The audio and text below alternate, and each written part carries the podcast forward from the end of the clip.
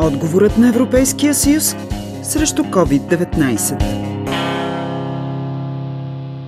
В дебат за бъдещата стратегия на Европейския съюз за общественото здраве, евродепутатите заявиха, че COVID-19 е показал, че Европейския съюз се нуждае от по-силни инструменти за справяне с извънредните ситуации в областта на здравеопазването. Един много важен дебат, защото той засяга една от политиките, които традиционно се водят като национална отговорност. Европейския съюз като цяло имаше много малко механизми, с които можеше да въздейства върху здравните системи на отделните страни членки членки. Кризата с COVID-19 обаче показа, че са необходими мерки на общо европейско ниво, върху които акцентира и евродепутатът Искра Михайлова. На първо място това е гарантирането на свободен, достъпен пазар на всякакви предпазни средства и медикаменти, които са необходими при такъв тип кризи. Оказа се, че е необходимо да се въведе обща европейска регулация или като минимум да се дават европейски препоръки, за да се гарантира достъпа на тези предпазни материали и медикаменти до всяка страна член. Не искам да напомням фрапантните случаи от началото на кризата през месец март или април, когато се говореше за това, че доставки са били спрени в една или друга страна. Дори това да не е вярно, самия факт, че се говори за това, показва, че има проблем. Първата задача е да се гарантира това. Втората задача е да се гарантира общо европейски ангажимент с ресурсите на Европейския съюз при разработването на лекарства и вакцини, които са от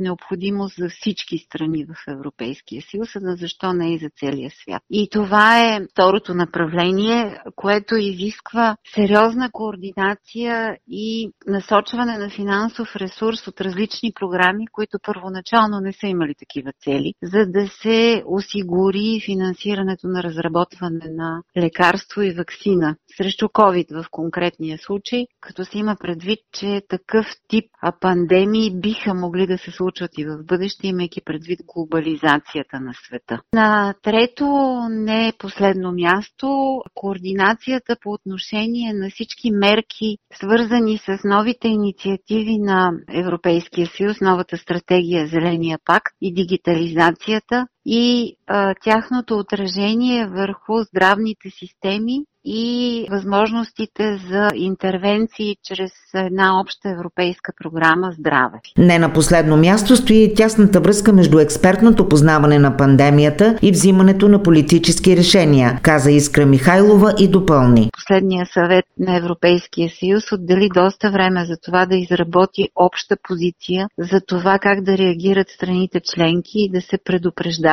една друга при взимането на едни или други рестриктивни мерки, като карантини, затваряне на някои области, вечерен час, изисквания към поведението на гражданите. При една обединена Европа, в която се движат свободно не само стоки и товари, ами много хора се движат свободно в Европа, е от изключително значение да се въведе такава обща система за предварително предупреждение на европейските граждани, какво да очакват във всяка една страна член. А Европа и светът очакват вакцина срещу COVID-19. Редица производители на лекарства и изследователски организации по целия свят разработват вакцината. В България тя може да се очаква в края на тази и началото на следващата година, коментира доцент Михаил Колийски, представител на Световната здравна организация в България. Смята се, че до края, до края на годината един регулаторен период, в който да се регистрира, лицензира и прочие. След това ще, ще отнеме известно време транспортирането на количества към страните. България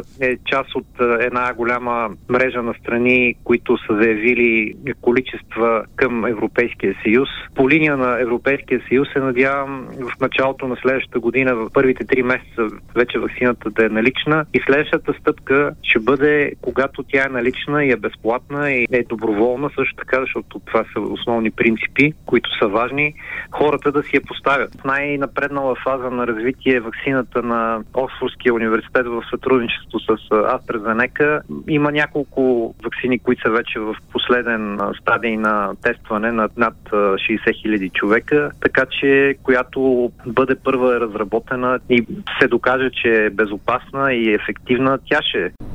По темата работи Лалка Радкова.